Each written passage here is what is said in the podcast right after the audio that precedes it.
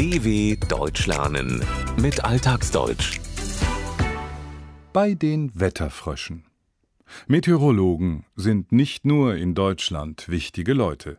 Ihre Wetterberichte und Prognosen haben für viele eine große Bedeutung, egal ob sie zu Land, zu Wasser oder in der Luft unterwegs sind. Ist mit einer neuen Kaltfront zu rechnen? Wird es schneien, regnen oder stürmen? Können wir am Wochenende grillen? Solche Fragen kennen auch die Mitarbeiter und Mitarbeiterinnen des Deutschen Wetterdienstes DWD im hessischen Offenbach am Main. 1952 wurde die Institution gegründet, als sich die Wetterdienste der westlichen Besatzungsmächte, also der Amerikaner, Briten und Franzosen, zusammenschlossen. Der Landeswetterdienst der sowjetischen Besatzungszone wurde zum Meteorologischen Dienst der DDR. Mit der Wiedervereinigung der beiden deutschen Staaten wurden auch die beiden Wetterdienste 1990 vereint. In Deutschland teilen sich öffentliche und private Wetterdienste den Markt. In Offenbach sitzen die Meteorologen in einem Großraumbüro zusammen. Einer von ihnen ist Jens Hoffmann. Wie beginnt er seinen Bürotag? Dann fange ich einfach morgens an und gucke mir als allererstes mal die Ist-Situation an. Mich interessiert nicht am Anfang, wie wird es übermorgen, sondern ich muss jetzt erstmal checken, was ist denn eigentlich aktuell da. Ja? Und da habe ich verschiedene Möglichkeiten. Ich kann mir die aktuellen Beobachtungen hier anschauen, aber auch noch Wetterkarten, die per Hand gezeichnet sind, aktuelle Analysen. Ja? Und ausgehend von dem versuche ich dann mit Hilfe dieser Vorhersagen in die Zukunft zu schauen. Jens Hoffmann schaut sich auf seinem Computerbildschirm die momentane Wetterlage, die Ist-Situation, an und analysiert sie. Sehr wichtig für eine vollständige Analyse sind allerdings auch Wetterkarten, die manuell erstellt werden. Grundlage dafür sind Millionen von Messergebnissen, die täglich beim deutschen Wetterdienst eingehen. Wetterstationen überall im Land vermelden Niederschläge, Luftdruck, Temperatur, Windgeschwindigkeit, Bewölkung und vieles mehr.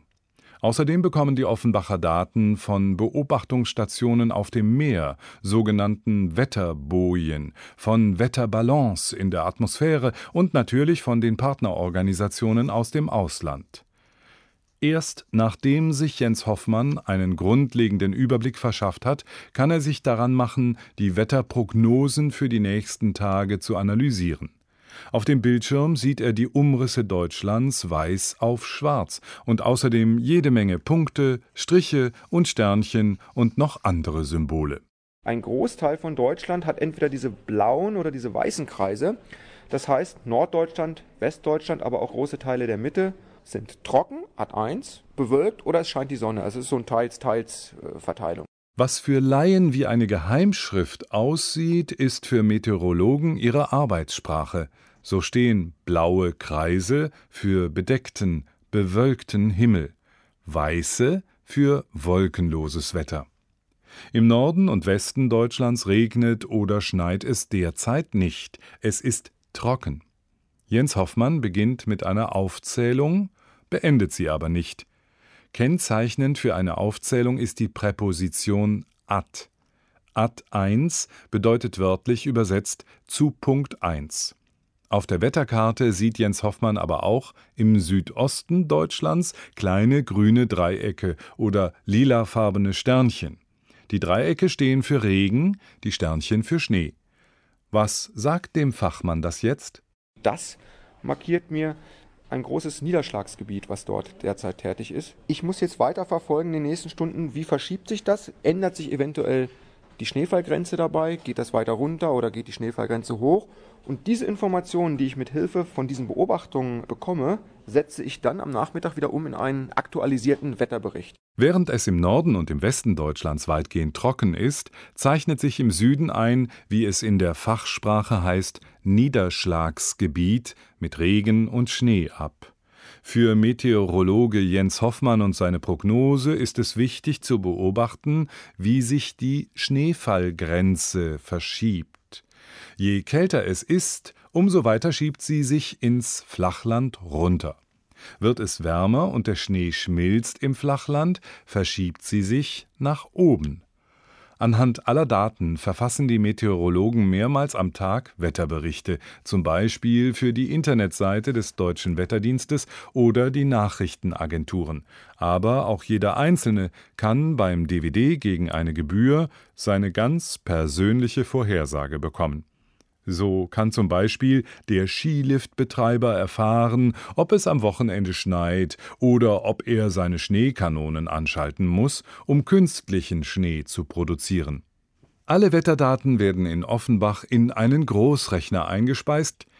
Dieser Großrechner liefert dem Meteorologen auch schon eine fertige Vorhersage, die er aufgrund von physikalisch-mathematischen Rechenmodellen angefertigt hat. Hundertprozentig darauf verlassen kann sich der Meteorologe aber nicht. Ich muss also ständig vergleichen, wie ist der derzeitige Zustand des Wetters mit dem, was das Modell vorhergesagt hat. Passt das noch eins zu eins zusammen oder läuft da schon irgendwas aus dem Ruder? Oder eben auch, wenn mich speziell jemand fragt, wann kommt der Regen bei uns an, dass ich dann mich nicht nur eben auf das Modell verlasse und sage, ja, das Modell rechnet mir 18 Uhr aus, obwohl es schon erkennbar ist, dass es viel früher in Kiel oder in, in Berlin ankommt, der erfahrene Meteorologe will sich auf das Computermodell nicht völlig verlassen. Er fragt sich, ob das, was der Computer ausgerechnet hat, mit seiner eigenen Prognose genau übereinstimmt, ob es eins zu eins zusammenpasst, oder ob die Unterschiede schon so groß sind, dass die Prognose nicht mehr stimmt, dass da etwas aus dem Ruder läuft, unbeherrschbar wird. Menschliche Erfahrung und Rechenpräzision des Computers müssen zusammenspielen, damit eine möglichst genaue Vorhersage entsteht. Oft, erzählt Jens Hoffmann, ist er dabei der optimistischere von beiden und zieht vom Computermodell schon mal ein bisschen Regen oder Wind ab. Er lässt seine Erfahrungen einfließen. Bei einer Sturmlage zum Beispiel weiß man dann manchmal, dass das Modell häufig dort und dort übertreibt, auf den Bergen und an der Nordsee zum Beispiel oder sowas, ja. Und dieses muss man dann versuchen, entsprechend in die Vorhersagen, wie auch immer sie geartet sind, einfließen zu lassen hat sich Jens Hoffmann für seine Interpretation der Daten entschieden, egal wie sie aussehen, wie sie geartet sind, schreibt er seinen Bericht und verschickt ihn an die Abonnenten. Und er hofft, dass sein Optimismus nicht dazu führt, dass allzu viele Grillpartys ins Wasser fallen. Wer sich darauf nicht verlassen will, kann ja nach einem kleinen Laubfrosch suchen Früher wurden diese Laubfrösche in Einmachgläsern gehalten, weil sie als Wetterfrösche galten, ein Begriff, der heutzutage in der Umgangssprache für Meteorologen verwendet wird. Saß der Frosch unten im Glas, gingen die Menschen davon aus, dass es regnet. Saß er oben auf seiner Leiter, rechneten sie mit Sonnenschein. dw.com/alltagsdeutsch